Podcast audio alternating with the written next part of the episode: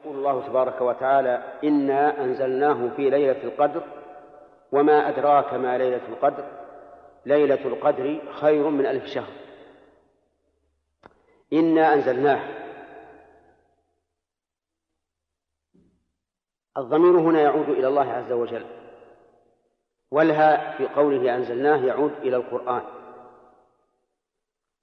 وذكر الله تعالى نفسه بالعظمة إنا أنزلناه دون أن يقول إني أنزلته لأنه سبحانه وتعالى العظيم الذي لا أعظم لا شيء أعظم منه. والله تعالى يذكر نفسه أحيانا بصيغة العظمة مثل هذه الآية الكريمة إنا أنزلناه في ليلة القدر ومثل قوله تعالى إنا نحن نزلنا الذكر وإنا له لحافظون. ومثل قوله تعالى إنا نحن نحيي الموتى ونكتب ما قدموا وآثارهم وكل شيء أحصيناه في إمام مبين. وأحيانا يذكر نفسه بصيغة الواحد. مثل إني أنا الله لا إله إلا أنا فاعبدني وأقم الصلاة لذكري. وذلك لأنه واحد عظيم. فباعتبار الصفة يأتي ضمير العظمة. وباعتبار الوحدانية يأتي ضمير الواحد. والضمير في قوله أنزلناه أعني ضمير المفعول به وهي إلهاء يعود إلى القرآن وإن لم يسبق له ذكر لأن هذا أمر معلوم. ولا يمتري أحد في أن المراد بذلك إنزال القرآن الكريم. أنزله الله تعالى في ليلة القدر. فما معنى إنزاله في ليلة القدر؟ الصحيح أن معناها ابتدأنا إنزاله في ليلة القدر. وليلة القدر في رمضان. لا شك في هذا. ودليل ذلك قوله تعالى شهر رمضان الذي أنزل فيه القرآن هدى للناس وبينات من الهدى والفرقان. فإذا جمعت هذه الآية أعني شهر رمضان الذي أنزل فيه القرآن نعم أعني شهر رمضان الذي أنزل فيه القرآن إلى هذه الآية التي نحن بصدد الكلام عليها تبين لك أن ليلة القدر في رمضان. وبهذا نعرف أن ما اشتهر عند العامة من أن ليلة القدر هي ليلة النصف من شهر شعبان لا أصل له ولا حقيقة له فإن ليلة القدر في رمضان. وليلة النصف من شعبان كليلة النصف من رجب وجمادى وربيع وصفر ومحرم وغيرهن من الشهور. لا تختص بشيء حتى ما ورد في فضل القيام فيها فهو أحاديث ضعيفة لا تقوم بها حجة. وكذلك ما ورد من تخصيص يومها وهو يوم النصف من شعبان بصيام فإنها أحاديث ضعيفة لا تقوم بها حجة. لكن بعض العلماء رحمهم الله يتساهلون في ذكر الأحاديث الضعيفة فيما يتعلق بالفضائل. فضائل الأعمال أو الشهور أو الأماكن. وهذا أمر لا ينبغي. وذلك لأنك إذا سقت الأحاديث الضعيفة في فضل شيء ما فإن السامع سوف يعتقد أن ذلك صحيح وينسبه إلى الرسول عليه الصلاة والسلام وهذا شيء كبير. فالمهم أن يوم النصف من شعبان وليلة النصف من شعبان لا يختصان بشيء دون سائر الشهور. فليلة النصف لا تختص بفضل القيام. وليلة النصف ليست ليلة القدر. ويوم النصف لا يختص بصيام بصيام.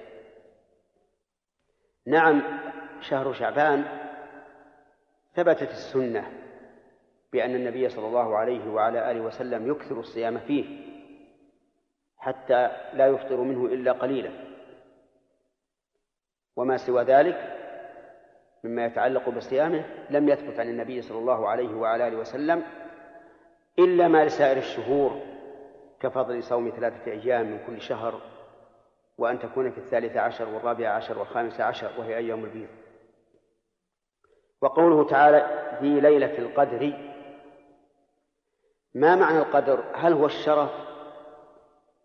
كما يقال فلان ذو قدر عظيم أو ذو قدر كبير أي ذو شرف كبير. أو المراد بالقدر التقدير لأنه يقدر فيها ما يكون في السنة. لقول الله تعالى إنا أنزلناه في ليلة مباركة إنا كنا منذرين. فيها يفرق كل أمر حكيم. أي يفصل ويبين. من العلماء من قال هذا ومن العلماء من قال بهذا؟ والصحيح أنه شامل للمعنيين. فليلة القدر لا شك أنها أنها ذات قدر عظيم وشرف كبير. وأنه يقدر فيها ما يكون في تلك السنة من الإحياء والإماتة والأرزاق وغير ذلك. ثم قال جل وعلا وما أدراك ما ليلة القدر. وهذه الجملة بهذه الصيغة يستفاد منها التعظيم والتفخيم وهي مضطردة في القرآن الكريم. قال الله تعالى وما أدراك ما يوم الدين ثم ما أدراك ما يوم الدين. وقال تعالى الحاقة ما الحاقة. القارعة ما القارعة وما أدراك ما القارعة. فهذا هذه الصيغة تعني التفخيم والتعظيم. فهنا قال وما أدراك ما ليلة القدر أي ما أعلمك ليلة القدر وشأنها وشرفها وعظمها ثم بين هذا بقوله ليلة القدر خير من ألف شهر. وهذه الجملة كالجواب للاستفهام الذي سبقها. وهو قوله وما أدراك ما ليلة القدر. ليلة القدر خير من ألف شهر أي من ألف شهر ليس فيه ليلة القدر. والمراد بالخيرية هنا ثواب العمل فيها وما ينزل الله تعالى فيها من الخير والبركة على هذه الأمة. ثم ذكر ما يحدث في تلك الليلة فقال تنزل الملائكة والروح فيها. تنزل أي تنزل شيئا فشيئا لأن الملائكة سكان السماوات والسماوات سبع. فتنزل الملائكة إلى الأرض شيئا فشيئا حتى تملأ الأرض. ونزول الملائكة في الأرض عنوان على الرحمة والخير والبركة. ولهذا إذا امتنعت الملائكة من دخول شيء كان كان ذلك دليلا على أن هذا المكان الذي امتنعت الملائكة من دخوله قد يخلو من الخير والبركة. كالمكان الذي فيه الصور. فإن الملائكة لا تدخل بيتا فيه صورة. يعني صورة محرمة. لأن الصورة إذا كانت ممتهنة في فراش أو مخدة فأكثر العلماء على أنها جائزة. وعلى هذا فلا تمتنع الملائكة من دخول المكان. لأنها لأنها لأنه لو لو امتنعت لكان ذلك ممنوعا. فالملائكة تتنزل في ليلة القدر بكثرة ونزولهم خير وبركة وقوله بإذن ربهم أي بأمره والمراد به الإذن الكوني. لأن إذن الله أي أمره ينقسم إلى قسمين إذن كوني وإذن شرعي. فقوله تعالى شرعوا لهم من الدين ما لم يأذن به الله أي ما لم يأذن به شرعا. لأنه قد أذن به قدرا فقد شرع من دون الله لكنه لكنه ليس بإذن الله الشرعي. وإذن قدري كما في هذه الآية. بإذن ربهم أي بأمره القدري.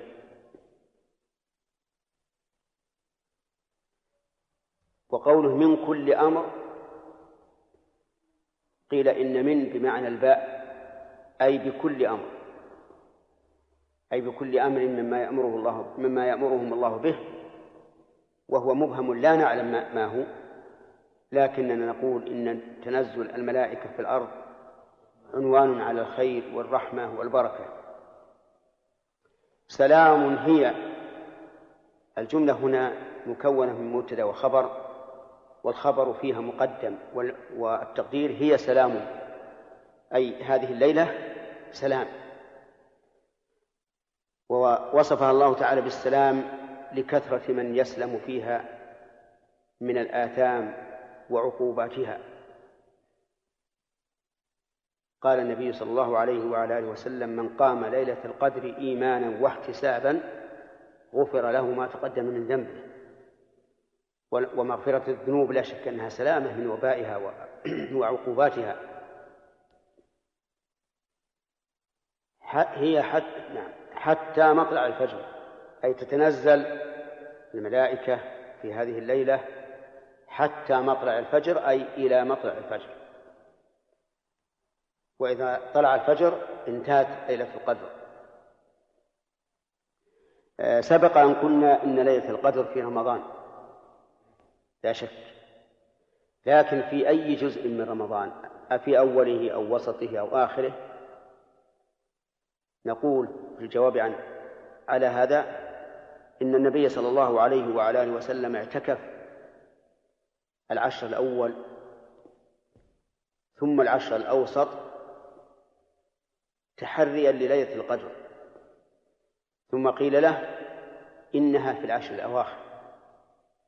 فاعتكف العشر الأواخر. إذا فهي أعني ليلة القدر في العشر الأواخر من رمضان.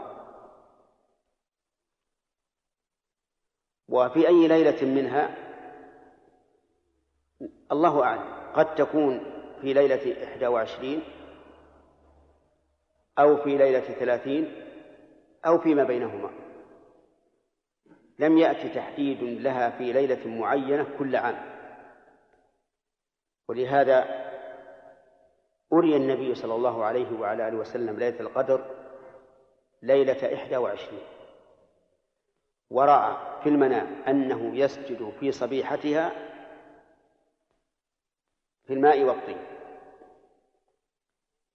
فأمطرت السماء تلك الليلة أي ليلة ليلة إحدى وعشرين فصلى النبي صلى الله عليه وعلى آله وسلم في مسجده وكان مسجده من عريش لا يمنع تسرب الماء من السقف. فسجد النبي صلى الله عليه وسلم صباحها أي في صلاة الفجر في الماء ورأى الصحابة رضي الله عنهم على جبهته أثر الماء والطين. ففي تلك الليلة كانت في ليلة إحدى وعشرين. ومع ذلك قال التمسوها في العشر الأواخر. في وفي رواية في الوتر من العشر الأواخر. ورآها الصحابة ذات سنة من السنين في السبع الأواخر. فقال صلى الله عليه وسلم أرى رؤياكم قد تواطأت في السبع الأواخر فمن كان متحريها فليتحرها في السبع الأواخر.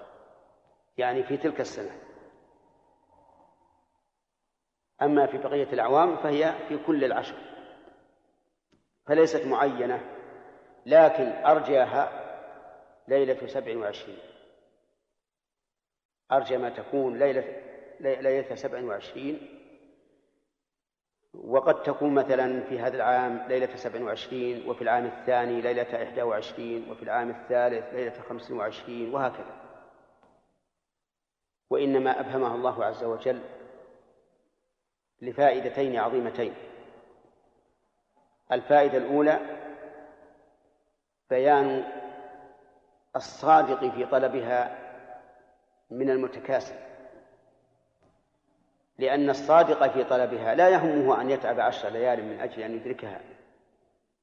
والمتكاسل قد يكسل يقول ما دام لا أدري أي ليلة هي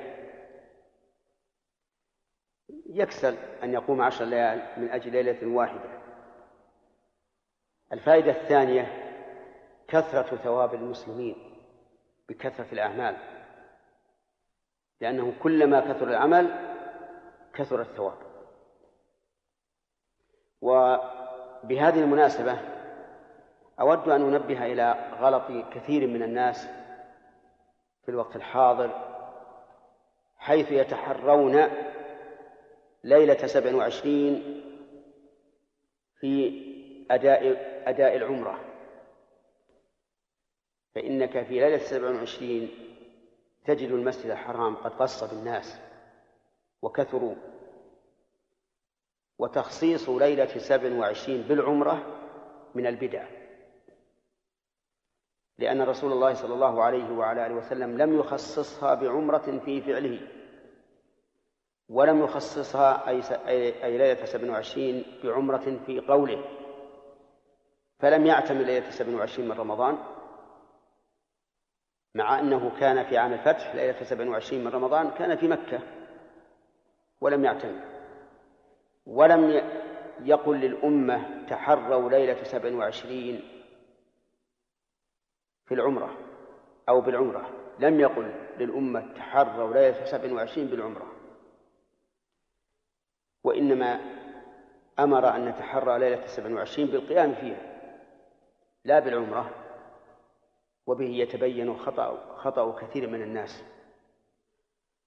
وبه أيضا يتبين أن الناس ربما يأخذون دينهم كابرا عن كابر